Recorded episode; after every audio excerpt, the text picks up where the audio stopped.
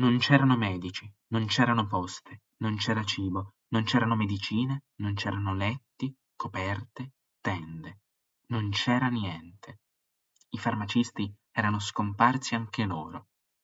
In tutta la valle del Belice, il giorno 16 gennaio, c'era fame e freddo, morti e feriti e bambini senza latte. Perciò, quando si sentì il motore di un elicottero, tutti gli occhi guardarono in cielo e c'era il corri corri dove l'elicottero calava. E finalmente l'elicottero calò e posò a terra e tutti ci affollammo verso l'apertura. Da lì uscirà la nostra salvezza, pensammo. E invece uscì Moro, capo del governo con la faccia da funerale e con gli occhi che guardavano tutti e non vedevano nessuno. Dietro di lui altri che gli tenevano la coda. Ma quale latte, quali medicine, quali coperte? E l'aria si fece nervosa. Qualcuno gridò Governo magnaccia, qua si muore. E la massa gridò Latte, medicine, coperte. Moro capì l'antifona e, con una musica lamentosa che pareva padre Pulcino, parlò. Ora che ho visto coi miei occhi il terremoto, ora che ho sentito con le mie orecchie la vostra voce, ora che ho toccato con mano la vostra tragedia, io, Stato, non dormirò fino a quando ci sarà una sola persona che avrà bisogno di aiuto. Tanta gente pensò e disse, al parlare onesto pare. Altri pensarono e dissero, aranci, aranci, culave li guai si li chianci. E Moro, stretta di mano al sindaco, stretta di mano all'arciprete, stretta di mano al maresciallo, gira la faccia di là, gira la faccia di qua, e ti saluto, popolo! Dentro l'elicottero e volò via a rifare la scena in un altro paese. Venne il giorno 17 gennaio e si vide nel cielo un altro elicottero che gira, gira, cala, cala e si avvicina. E la gente pensava, arrivano le coperte di Moro, le medicine di Moro, il latte di Moro, e correva e si ammassava all'atterraggio. Finalmente l'elicottero atterra e spunta Saragat, presidente della Repubblica, e tanti reggicoda di professione. E Tina Manulonga dice: Dove sono le coperte, le medicine il latte di Moro? E, come un fulmine, si spiccia dalla folla e inchiappa sulla faccia del presidente un 5,55 che era uno schiaffo allo Stato italiano. Sigla. Patria, a cura di Matteo Cirillo.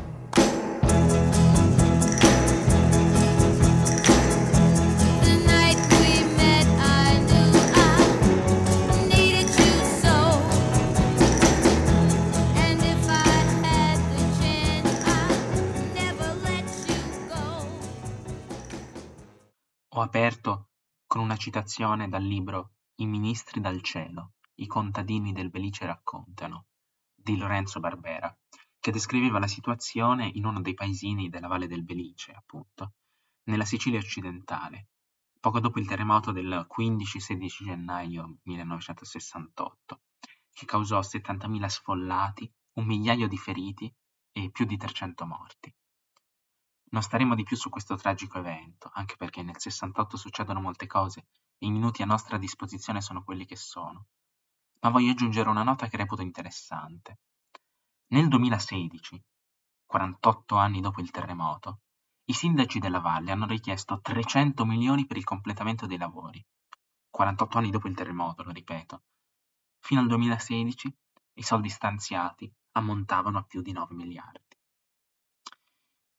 Ma arriviamo alle contestazioni studentesche e partiamo da Roma, dalla Sapienza. La facoltà di lettere viene occupata, gli studenti protestano contro la riforma GUI che avrebbe comportato un aumento delle tasse universitarie. Vorrebbero anche cambiare il metodo d'esame ed ottengono inizialmente delle vittorie, ovvero gli esami di gruppo ed il confronto con i professori stessi sul piano di studio. Ma non tutti sono d'accordo. Il 29 febbraio il rettore annuncia che gli esami dati col nuovo metodo saranno annullati. Invita gli studenti ad interrompere l'occupazione. Un'ora dopo, 2000 tra poliziotti e carabinieri sgomberano lettere ed impediscono nuove occupazioni. Il giorno dopo, moltissimi studenti, tra cui anche alcuni delle superiori, manifestano, decidendo di dirigersi alla facoltà di architettura situata a Villa Giulia. Arrivati all'ingresso della facoltà, gli studenti trovano molti poliziotti, ma cercano comunque di entrare. Le forze dell'ordine caricano, gli studenti rispondono, riescono ad entrare ed occupare. Quella che è stata poi definita la battaglia di Valle Giulia, per l'intensità degli scontri, causa 53 feriti tra gli studenti. Sono 53 quelli registrati, ma furono verosimilmente molti di più, e 163 poliziotti. Tra le file dei primi si annoverano Fuxas, Mieli, Ernesto Gali della Loggia, Giuliano Ferrara. Tra i secondi, tra i poliziotti, si annovera Michele Placido, pensate un po'. Tra gli studenti si scopre ben presto la presenza di vari gruppi legati a movimenti di destra, alla cui testa c'è Stefano Delle Chiaie. Pasolini prende posizione, schierandosi, forse un po' inaspettatamente, con i poliziotti, dicendo, in breve, che i poliziotti erano figli degli operai, dei più poveri, mentre invece gli studenti erano figli di papà. Il 16 marzo, sempre a Roma, Giorgio Almirante e Giuseppe Caradonna, entrambi del movimento sociale, guidano un gruppo di facinorosi che, uscendo dalla facoltà di legge, si dirige verso quella di lettere, occupata da studenti.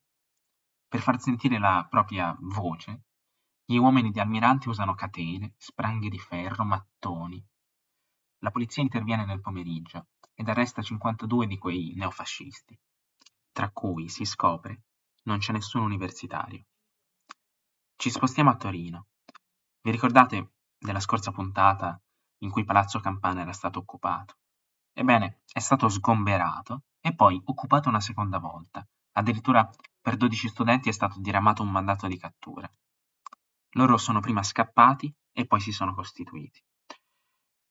Il 19 aprile avvengono in contesti molto diversi due fatti interessanti. Partiamo da quello di Valdagno, in provincia di Vicenza, dove c'è un lanificio tra i più importanti d'Italia, fondato oltre 110 anni prima da tal conte Marzotto, di cui è rimasta una statua. Ebbene, c'è odore, quel 19 aprile, di un grande licenziamento, tanto che gli operai decidono di scioperare. Quel giorno viene compiuto un gesto dalla forte valenza simbolica. La statua del conte, infatti, viene trascinata per terra con un cappio al collo. Non erano quelli luoghi dove fossero molto sentite le rivendicazioni operaie, e l'abbattimento di quella statua risulta essere il simbolo del cambiamento di mentalità dei lavoratori, che non riconoscono più nel Marzotto la figura del tipico padrone buono, ma lo identificano invece come uno sfruttatore contro cui ci si può ribellare. Lo stesso 19 aprile, il segretario del PC Luigi Longo riceve alcuni dei ragazzi alla guida del movimento studentesco. Scrive Oreste Scalzone, che era uno di quei ragazzi. Il segretario del PC parlava in modo bonario, senza formalismi e con grande apertura.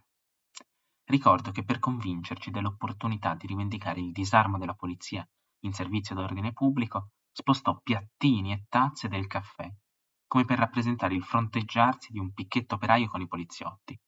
Dopo tre ore, Longo ci strinse la mano, uno per uno, quasi affettuosamente. Insomma, anche le forze politiche, naturalmente quelle più progressiste, si stanno accorgendo dell'importanza del movimento. Dopotutto, manca un mese alle elezioni politiche. Dobbiamo spostarci in Francia, che, come forse saprete, sarà il luogo del famoso Maggio 68, detto per questo anche Maggio francese. A dirla tutta, la Francia, all'inizio del 1968, è un paese un po' strano. Né studenti né operai protestano, se non sporadicamente. La sinistra è fin troppo placida e non raccoglie gli stimoli del Vietnam o della morte di Che Guevara, di cui abbiamo parlato nello scorso episodio. La molla viene dal- dall'università, naturalmente, più in particolare da un'università poco fuori Parigi, quella di Nanterre, costruita da poco per accogliere 30.000 studenti. Il disagio viene ben presto a galla, i professori sono autoritari ed irraggiungibili. Si protesta anche contro una legge, la legge Fouché, che vuole aumentare le tasse di iscrizione. Se notate, sono esattamente gli stessi motivi che hanno mosso gli studenti italiani, come vi ho raccontato nello scorso e in questo episodio. Già l'8 gennaio però succede qualcosa.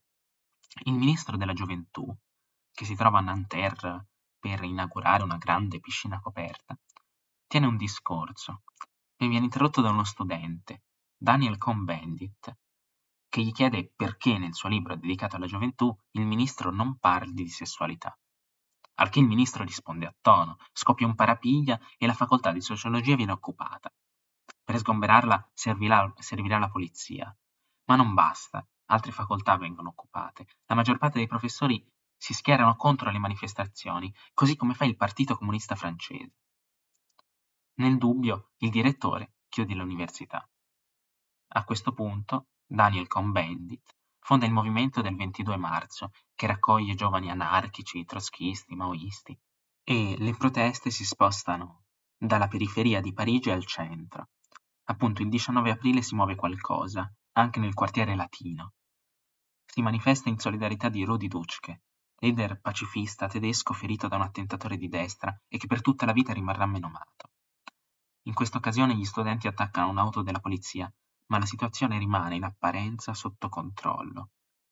Così non è perché il 3 maggio si dà ufficialmente inizio al Maggio francese. C'è una protesta alla Sorbona, a cui si uniscono gli universitari di Nanterre. Il 6 maggio entra la polizia all'università, carica con manganelli, ma gli studenti rispondono. Di loro centinaia rimarranno feriti. Tra il 10 e l'11 si passa alle barricate per le vie di Parigi. Gli studenti si difendono con armi di fortuna, tegole o pietre, ma la polizia usa la mano pesante. L'ordine del ministro dell'interno Fouché è di pulire le strade. Buona parte della popolazione si schiera con i giovani, a cui si aggiunge, il 13 maggio, la Confederazione Generale del Lavoro, insieme agli altri sindacati, che dichiarano lo sciopero. A questo punto tutta la Francia è bloccata, 7 milioni di persone scendono in piazza, si ferma la Ligue 1, il campionato di calcio. A Parigi sfila Jacques Monod, premio Nobel in biologia, insieme agli studenti. Pompidou, il primo ministro, promette una sorta di amnistia per tutti i contestatori, predicando calma, ma non viene ascoltato. Il 22 maggio esce un'intervista di Sartre a Cohn-Bendit. I due parlano del rapporto tra operai e studenti, del concetto di classe, del programma del movimento studentesco. Scioperi, cortei e occupazioni vanno avanti fino al 22 maggio, giorno in cui si stima circa 10 milioni tra operai e impiegati non vanno al lavoro. Il 23 però le forze dell'ordine optano per la mano pesante. Vengono utilizzate seghe meccaniche e trattori per sfondare le barricate. Nel frattempo Pompidou ha siglato un accordo con cui vengono concessi ai salariati gli stipendi più alti mai visti, cosa che fa quindi terminare gli scioperi. Le proteste lentamente scemano. Scemano sì, ma non del tutto. Il 10 giugno, il liceale diciassettenne Gilles Toten muore mentre tenta di scappare ad una carica della gendarmeria mobile. Le proteste degli ultimi operai vengono represse ferocemente. Per comprendere il clima che si respirava a Parigi in quei giorni, ci viene in aiuto un passo del diario di Maurice Grimaud, che fu il prefetto della capitale. Tra il 3 e il 26 maggio sono avvenuti i più strani eventi a Parigi e in tutta la Francia che abbia mai vissuto. Ci sono stati parossismi di violenza, ma senza un solo morto. La parola ha preso il potere e ha sommerso le strade e le piazze, gli anfiteatri, il palcoscenico dell'Odeon e mille altri luoghi. Gli scontri più brutali erano seguiti da periodi quasi idilliaci, in cui poesie e canzoni si alternavano. Incontri spontanei erano organizzati, con la frasiologia rivoluzionaria più risoluta. Il 30 giugno, come a mettere una croce sui fatti dei due mesi precedenti, il vecchio De Gaulle stravince le elezioni. De Gaulle, che sprezzantemente aveva detto sì alla riforma, no alla carnevalata. Egli rimane in carica come presidente solo un altro anno e nel 70 muore. Dopo aver parlato a lungo, per quanto ci è consentito, del maggio francese, torniamo in Italia. Il 19 e il 20 maggio si svolgono le elezioni e la DC si conferma primo partito con quasi il 40%. Il Partito Comunista ottiene 800.000 voti in più rispetto alle precedenti elezioni e arriva al 26, a dimostrazione che quell'incontro di Longo di cui vi parlavo ha sortito effetti. Ottiene un buon risultato anche il PSIUP, Partito Socialista Italiano di Unità Proletaria, formato dalla corrente più progressista del Partito Socialista Italiano, contraria all'alleanza con la Democrazia Cristiana. Va male di conseguenza il Partito Socialista, da cui il PSIUP si era staccato. Comunque sia, DC e PSI, più altri tre partiti, riescono ad ottenere la maggioranza in Parlamento e a nominare il nuovo presidente del Consiglio, Giovanni Leone, che resterà in carica fino al 19 novembre dello stesso 68. Lasciamo un attimo la politica. In Serie A vince il Milan di Nereo Rocco, quello del Catenaccio. Il premio Strega lo vince Alberto Bevilacqua con L'occhio del gatto, anche se forse il libro più famoso della cinquina è Teorema di Pasolini. Il Nobel per la letteratura se lo aggiudica Kawabata. Nel frattempo, il 30 maggio, iniziano le registrazioni del White Album dei Beatles e in Italia, passando al cinema, esce Nostra Signora dei Turchi, film tra i più acclamati e allo stesso tempo contestati. Lo stesso anno esce poco prima di Natale C'era una volta il West, primo episodio della trilogia del tempo, che in Italia viene subito grandemente apprezzato, mentre negli Stati Uniti avrà inizialmente vita più difficile. Ma passiamo da Henry Fonda a Paolo VI. Se ricordate nello scorso episodio ho parlato di un'enciclica di stampo progressista del Papa. Ebbene, ad un anno di distanza, in particolare il 25 luglio, Paolo VI si ricrede, potremmo dire, tanto che nella nuova enciclica, intitolata Umane Vite, esalta la famiglia di valori tradizionali, concentrandosi in particolare sul problema dei contraccettivi e dell'aborto. Muoviamoci in Cecoslovacchia, che durante la prima metà del 68, pur facendo parte del blocco socialista afferente all'Unione Sovietica, ha intrapreso una serie di riforme volte a una maggiore liberalizzazione. Ma il 21 agosto le truppe di cinque paesi del patto di Varsavia entrano, invadono la Cecoslovacchia. In Italia e all'estero i comunisti sono divisi tra chi appoggia nonostante tutto l'invasione sovietica, per esempio Longo, e tra chi si schiera contro, il manifesto, che titola Praga è sola.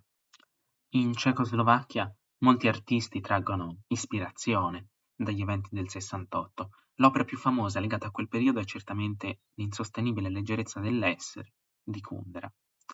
Torniamo un attimo in Italia e facciamo velocemente il punto degli eventi che hanno cambiato la vita, in particolare dei giovani nel nostro paese. Si diffondono dai licei in su il maglione al posto di giacca e cravatta per i ragazzi, i jeans per le ragazze, per esempio. Cresce sempre di più l'adorazione per la Cina, in opposizione agli Stati Uniti. È emblematico il caso della Calabria, dove un lungo corteo sfila inneggiando al Partito Comunista Cinese e alla rivoluzione, rievocando la lunga marcia appunto cinese.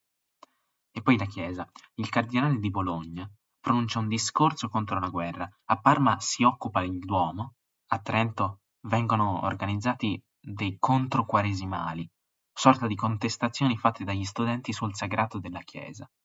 A Firenze, poi, Don Antonio Mazzi, impegnato in battaglie per il sociale, viene attaccato dal cardinale, che lo giudica troppo progressista, diciamo, ma il parroco viene difeso dalla sua comunità. Il 2 dicembre, in un paesino sconosciuto della Sicilia sudorientale, che si chiama Avola, i braccianti protestano per le condizioni semiservili in cui lavorano, ma la polizia non tollera le proteste e spara. Il bilancio è di due morti e molti feriti. Per i fatti di Avola seguiranno molte manifestazioni, da Milano fino a Pisa, ed è proprio a Pisa, sotto Natale, che freme la, la contestazione. Il potere operaio pisano pubblica vari volantini. Uno di questi si conclude così. Ogni anno, a data fissa, i cuori si riempiono di bontà. Chi è buono deve regalare, regalare vuol dire spendere, e spendere significa indebitarsi e ingrassare il padrone. Il cerchio si chiude il Natale, come tutto il resto, è servito al suo scopo, accrescere i profitti e farci dimenticare lo sfruttamento. Chiudiamo con la storia di Franco Basaglia. Nel 68 infatti esce un libro, scritto da lui insieme alla moglie, dove si denuncia lo stato dell'ospedale psichiatrico di Gorizia, di cui era stato nominato direttore. Lentamente l'Italia scopre che nei manicomi sono tenute oltre 100.000 persone, di cui una gran parte non soffre tanto di disturbi mentali, ma è finita lì poiché indigente, oppure perché le famiglie non lo volevano più aiutare, oppure ancora perché hanno violato la pubblica morale. Queste le parole di un paziente dell'ospedale psichiatrico di Gorizia. Prima quelli che erano qui pregavano di morire. Quando moriva uno qui, una volta suonava la campana, adesso non usa più. Da quando suonava la campana, tutti dicevano: Oddio, magari fossi morto io. Dicevano che sono tanto stanco di fare questa vita qui dentro. Quanti di loro sono morti, che potevano essere vivi e sani, invece avviliti perché non avevano nessuna via d'uscita, non volevano più mangiare. Gli buttavano giù il mangiare per il naso con la gomma, ma non c'era niente da fare, perché si trovavano chiusi qui dentro e non avevano nessuna speranza di uscire. La lotta di Basaglia, che con i malati non usa l'elettroshock ma la parola, va a buon fine. Dieci anni dopo i manicomi in Italia verranno chiusi. E con questa storia, allo stesso tempo drammatica e foriera di speranza, vi do appuntamento al prossimo episodio. Avete appena ascoltato Patria, a cura di Matteo Cirillo. Al prossimo episodio, sempre qui sul Micropod.